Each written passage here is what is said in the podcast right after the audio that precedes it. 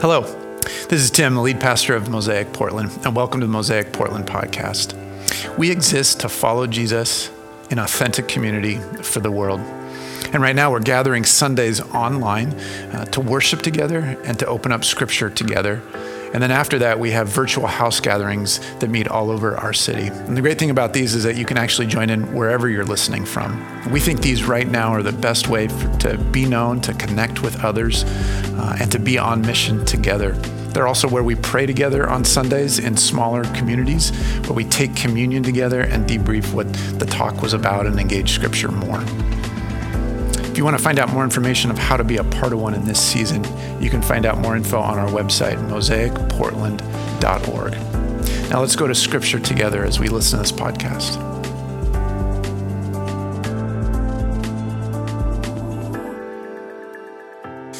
Welcome. Merry Christmas. I'm Tim. I'm the lead pastor of Mosaic. It's so good to be with you like this, whether you're watching live with us on a Sunday or if you're listening or watching some other time. It's so good to be with you like this. This is the fourth Sunday of Advent. Uh, it is December 20th. I can't believe that we're just a few days from Christmas. And so um, I again just want to say Merry Christmas to you. This Advent, we've been focusing on this phrase from Scripture light shines in the darkness. And each week, what we've done throughout Advent is take a look at uh, how Jesus is the light. And so at the beginning of Advent, Becky talked about how uh, Jesus is our comfort and how light is, is comfort, and that provides us for that in, in this life. And then the next week, Mark took a look at, at how light and Jesus as the light brings life. And then last week, we, we took a look at how Jesus as the light guides us. Uh, and this week, what we're going to do is, is take a look at, at, that phrase in scripture light shines in the darkness, and it's followed by something. And, and it says after that, it says that uh, that light overcomes darkness or light conquers darkness. And so, how is it that Jesus is the light that conquers darkness? So here's, here's what I want to do with this. I, I realized this week that that phrase, light shines in the darkness, as we've been saying it to ourselves and uh, around this time of year in December of Advent and Christmas time, we hear that and it, it kind of fits a little bit. Light shines in the darkness. And maybe you're even familiar where that shows up in scripture.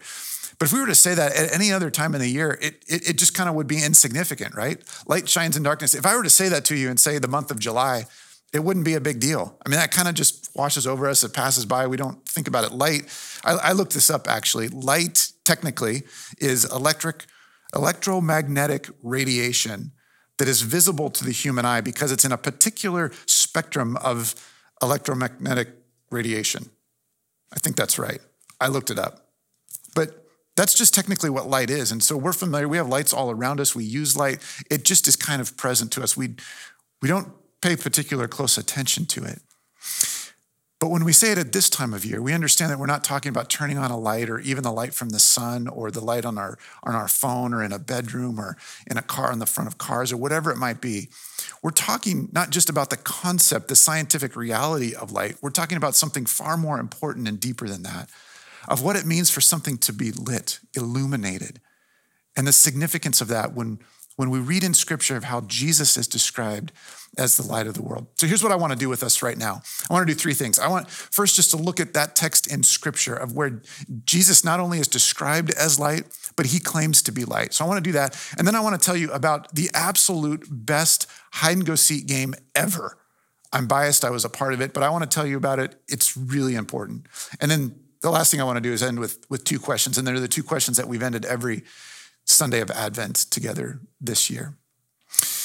The book of John is, is different than Matthew, Mark, and Luke. It's the fourth book in the New Testament. And the book of John is just, it, it's just artistic and poetic in a different way. It's, it's often described as, as this. It's described as a, as a pool that a, a child can wade into and an elephant can swim in. And, and you get the imagery of that, right? That a, a pool that is safe enough it's inviting enough for a child to wade into. Maybe doesn't even know how to swim yet, but can walk into it and be safe. And an elephant, and all elephants are bigger than children. So an elephant, huge elephant, can jump in and swim, can dive into. The book of John is described as that because wherever we're at on our spiritual journey, we can find a home in the book of John. We can get to know Jesus. We can be challenged to follow Jesus more. We can be introduced to the simple reality of who Jesus is wherever we're at in our spiritual journey. But throughout the book of John, it's answering this question The author is answering this question of who is Jesus. At the very end, in the in uh, chapter 20, uh, verse 31, the author is winding down his book, the book of John. And the author is John. He, he wrote the book of John, then he titled it after him. You get to do that if you write a book of the Bible. But he writes this chapter 20, verse 31. But these are written that you may believe that Jesus is, and here's where he answers the question who is Jesus? That Jesus is the Messiah, the Son of God, and that by believing you may have life in his name. So he's saying this is who Jesus is. Jesus is the Messiah, the promised one. And as he's winding down the book of John, this, this book in the Bible that all of us can come to where, wherever we're at in our spiritual journey and meet Jesus and grow deeper in him. He begins this book with these wonderful description that actually parallels the very beginning of the Bible. The beginning of the Bible starts with in the beginning God in Genesis 1 1. But in John in the New Testament, chapter 1, verse 1, here's the first five verses. And this is where we hear this phrase, light shines in the darkness. Listen to these first five verses of the book of John. In the beginning was the Word, and the Word was with God, and the Word was God. He was with God in the beginning. Through him, all things were made. Without him, nothing was made that has been made. In him was life, and that life was the light of all humankind. The light shines in the darkness, and the darkness has not overcome it. The light shines in the darkness, and the darkness have not, has not overcome it. Here is this, this claim, this introduction in the book of John to who Jesus is. Again, at the very end of the book of John, he's saying, Jesus is the Messiah, the Son of God, and in him is, is life in his name. There is this life that is available to, in Jesus that's not available anywhere else separate from him. And in the beginning of the book of John, it describes Jesus as the light that shines in the darkness. And then it puts this, uh, this phrase right after it, comma. And here's the phrase that the darkness has not overcome it.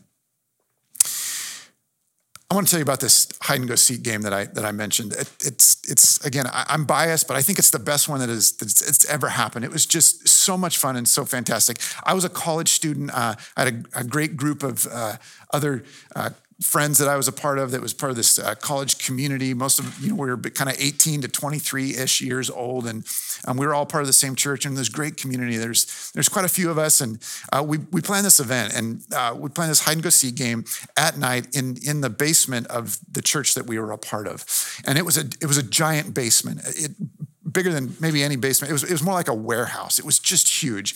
And uh, we cleared everything out. Um, it had really high ceilings, 10, 12 foot high ceilings. Um, I think, and you're going to think I'm exaggerating, but I think it was about 8,000 square feet. It was just massive. It was like a big warehouse. We cleared everything out, pushed, they had these retractable walls. We pushed them to the side. We moved all the chairs and tables and put them in storage rooms. And so it's just a big open room. Except in the middle, there was these four pillars. And then off to the side, there was this like massive industrial kitchen and then restrooms over here. And so we went in there and we what we would do is we would turn off all the lights so that it was dark. Now, when I say that we we played hide and go seek in the dark, what, what you're thinking is like mostly dark. And that's not what this game was like. This was an absolutely completely full on dark, like could not see your hand in front of your face. It was it was that dark. And so what we what we did is we made sure that there was no light seeking in anywhere under any like we went into the restroom and turned the restroom lights off so that there would not be any any kind of light seeking through under the under the doorway. Um, we went into the kitchen and put tape over the the microwave light on the the the clock on the on the microwave so that there was absolutely no light sneaking in. I got to be it one time. And as I as I entered into the to the downstairs where you could not see anything. And if you, if this hasn't sunk in yet, the fun of this game was that people would run into walls, run into each other, be scared and paralyzed and not move. And and you know, as a college student, I just thought that was fun. We all thought that was fun. When I'm it and I walk in and I'm experiencing that reality of utter darkness, and maybe I could hear somebody somewhere, but not really, and trying to move, but moving so slowly, I was afraid I was going to run into a pillar right away. And I, I realized I, I functioned and, and moved and kind of existed in the absolute darkness in a very different way than I would in a normal day when there was light available. So as I'm in and I'm trying to find somebody to tag and listening really carefully, all of a sudden I find a little bit of light. And I know what you're thinking. You're thinking I, I, I pulled out a phone and we didn't have cell phones in, and we or maybe I turned on the, the, the light on my watch, and I, I didn't cheat. Honestly, I didn't cheat, but I found a little bit of light. What I found was that underneath the kitchen door, the kitchen was completely blacked out, but underneath the kitchen door, I caught this little glimmer of light. And what it was, it was a pilot light on a stove. And it was at the very bottom of the stove and it was shining through. And when I moved just a certain way, I could see it. And once I realized what it was and got close to it and realized that's what it was in the kitchen, I then backed out and I could find things then. And I, I, actually found the two pillars that were on the side of the, the basement that I was in. And when I found those pillars and I could move them in between the light and realize where I was and get my bearings, all of a sudden I realized I functioned and, and moved in a very different way. I could actually move with some confidence. I knew nothing else was in the room. And I could move. I knew where this pillar was and this pillar. And then all of a sudden I, I heard somebody and I moved really closely to him. And what it was was there was four girls, uh, and they were hunched together, sitting on the floor, absolutely freaked out, whispering to each other about how scared they were. And so instead of tagging them, I got really, really close to them, listened to them for a second, and waited for a break in their little conversation. And then I just really quietly said, hello. And that was so worth it. They absolutely freaked and screamed and then screamed to turn the lights on, and, and we did. And that was the end of that round. And that was a lot of fun. Scaring them has nothing to do with Jesus shining as the light, but you get the point. When there is a little bit of light, what happens is it overtakes the darkness. It, if I can say it this simply, it wins, it conquers. Where there is light, there's no longer darkness in that space. We like to maybe even think of kind of all of existence or all of human history as this battle between good and evil, light and dark and somehow that they're they're waging back and forth and there's kind of this equal close battle and what scripture is telling us about the person of jesus and even about light and darkness is that's not true. It, it's way unbalanced. Light wins. In a massive basement with all of that darkness just a little tiny bit of light changes everything. I moved and functioned and existed in that massive darkness completely differently when i had a little bit of light versus when i had none when we hear this truth that Jesus is the light that shines in the darkness and that the darkness does not overcome it, it clues us into, it tells us, it gives us this truth and this reality that where there is light, there's not darkness. There can be darkness all around it, but the darkness doesn't overcome the light. Just a little bit of light pushes back the darkness, it conquers the darkness in that space. When verse 5 of John chapter 1 says, the darkness does not overcome it, that word overcome in the original language there has, a, has kind of a full meaning. It, we hear overcome like darkness can't overcome light, and, and that's true. But that word actually means to lay hold of or to, to seize or to possess. And darkness cannot possess, it cannot overcome, it cannot seize, it cannot control light. That light always conquers darkness. And this is why John writes and scripture tells us over and over and over again. And for those of us that follow Jesus, we can testify in our own lives and we know and have experienced how Jesus overcomes darkness, that Jesus overcomes sin and overcomes pain and overcomes loss of hope and overcomes despair, that Jesus is the light that overcomes the darkness and conquers the darkness. Jesus later on in the book of John says in chapter 8, verse 12, he claims, I am the light of the world, and those that follow me no longer walk in darkness, but have life. Later on in, in the book of First Peter, this letter um, of First Peter in chapter 2, uh, verse, uh, verse 9, says this Listen to these words. And it's describing those of us that know and follow Jesus, who believe that Jesus is the light that conquers darkness. But you are a chosen people, a royal priesthood, a holy nation, God's special Listen to this possession.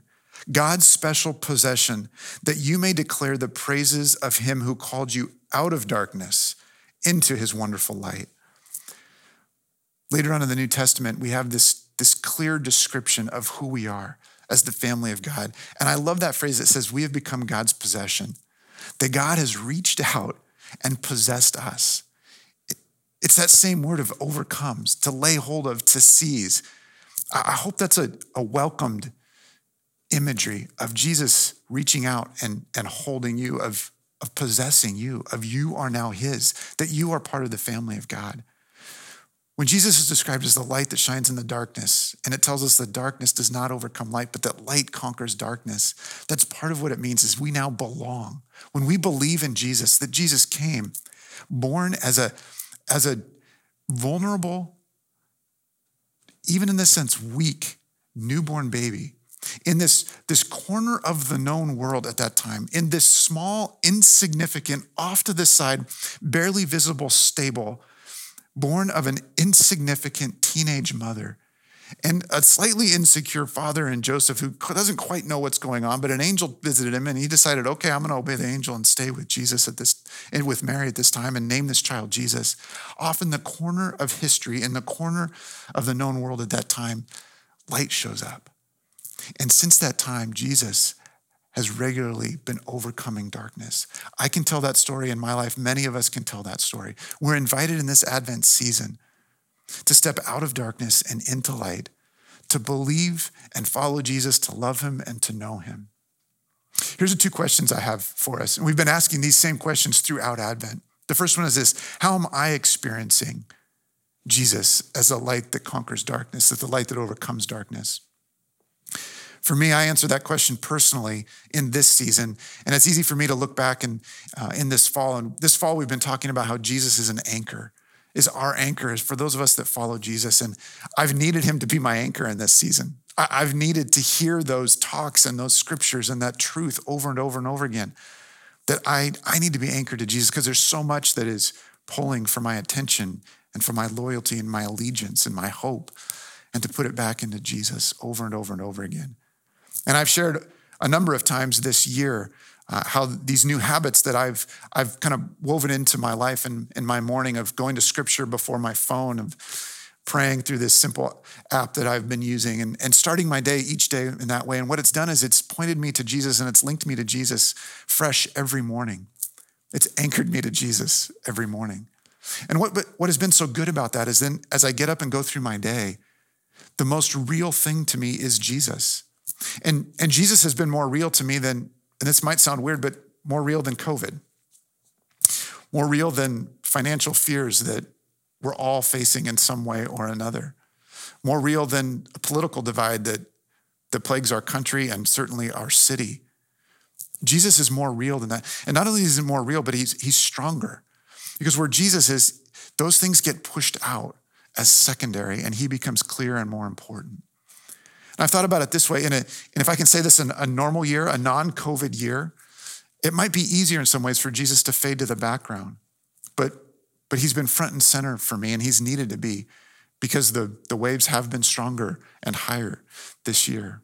And so, how have I been experiencing as Jesus is the light that shines in the darkness, is going to him regularly and starting my day with him and saying, Jesus, I need you very clearly this year, every year, every day, every minute, but this year even more so. Thank you for showing up. Thank you for being there. The second question is this How am I sharing that reality, that truth, that gospel, that hope that Jesus is the light that shines in the darkness, the light that overcomes and conquers the darkness?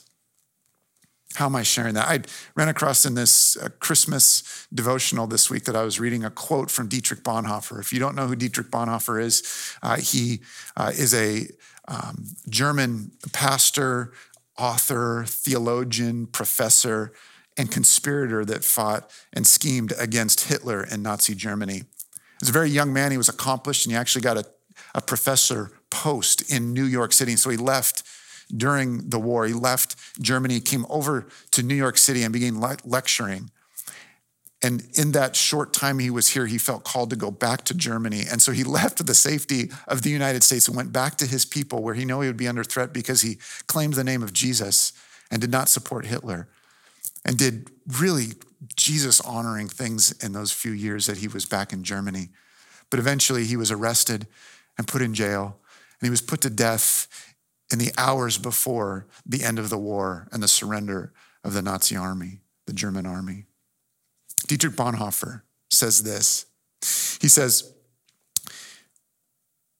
Flight into the invisible is a denial of the call. Listen to that again. Flight into the invisible is a denial of the call. How am I sharing the truth with others that, that Jesus is the light of the world? it's, it's choosing not to be invisible. And you might think, well, I, I got to stay at home. I can't be around people as much as that's true. But we all have an opportunity to be visible and to be known and to be identified as a follower of Jesus. And in that sense, to fulfill what Matthew chapter 5, verse 14 says, where Jesus says in the midst of the Sermon on the Mount, he says that you and I that follow him, that know him, that love him, are the light of the world. We're to be salt and to be light, to be seen, to show up in very small little ways that pushes back the darkness, that says, here is a light. And in the midst of this light, there's not darkness right here. And so we have this opportunity to be visible and not to deny the call that, that each of us have in our life to be light in this world, to be salt and light. So one of the ways that I've been doing that is, is this, is, is just simply genuinely smiling at people when I have the opportunity, when I'm out. And as I say that right now, I realize that as I'm doing that, I'm often smiling through a mask. That when I order coffee and I want to smile at somebody, I'm covered up with a mask. And so, as best as I can, I've learned to smile with my eyes.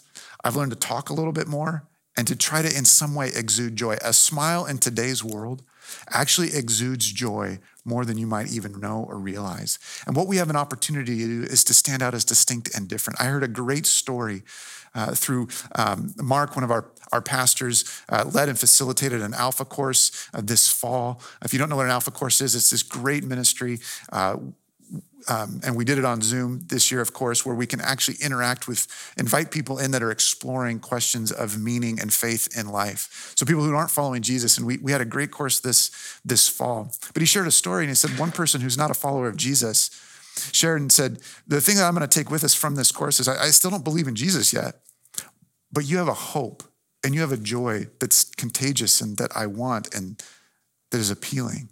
And I want that we have an opportunity to be visible simply in the way that we exude joy. And for those of us that know Jesus and he showed up in our lives and our hearts and our minds as a light that has pushed back the darkness, we have an opportunity to just share that with others in very many ways. Jesus is the light of the world. He is the light that shines in the darkness. And we as a church and we as a people want to declare that and sing that in this season and in this time with everything else that is swirling around us in this world and all the challenges that face us.